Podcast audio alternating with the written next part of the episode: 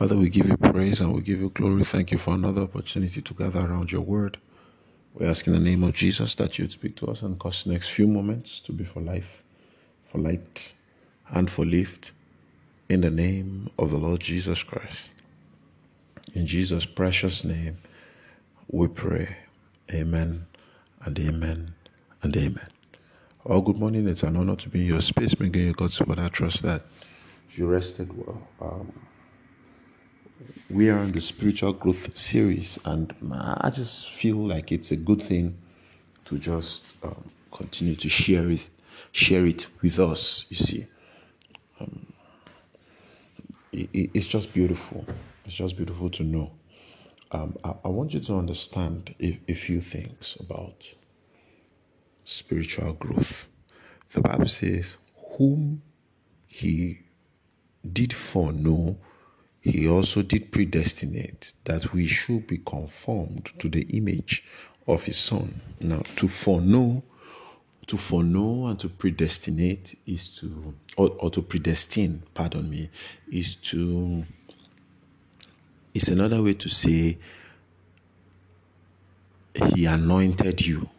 You see, um, your destiny and your calling come with an anointing anything you are called to do, you are anointed to do. You, you, I wouldn't, I wouldn't go through the motions of, of showing you that, but that's the truth.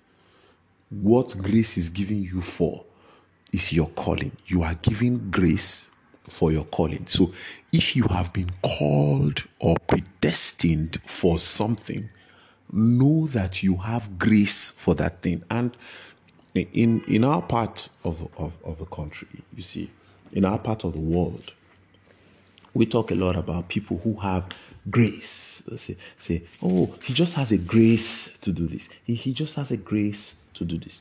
He just has a grace to do this. Well, I, I have good news for you.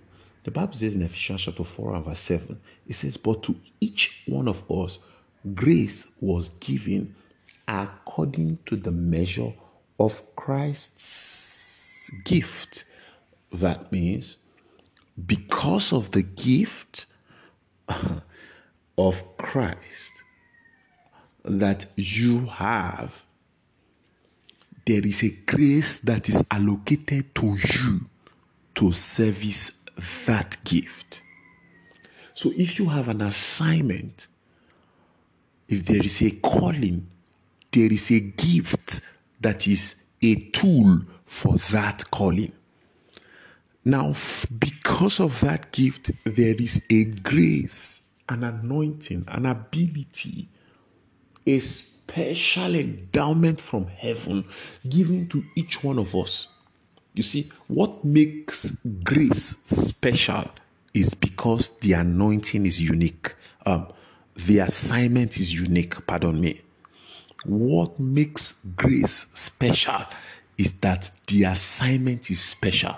Because what I have been called to do is different from your own, the grace to do it is special in its sense, in that sense.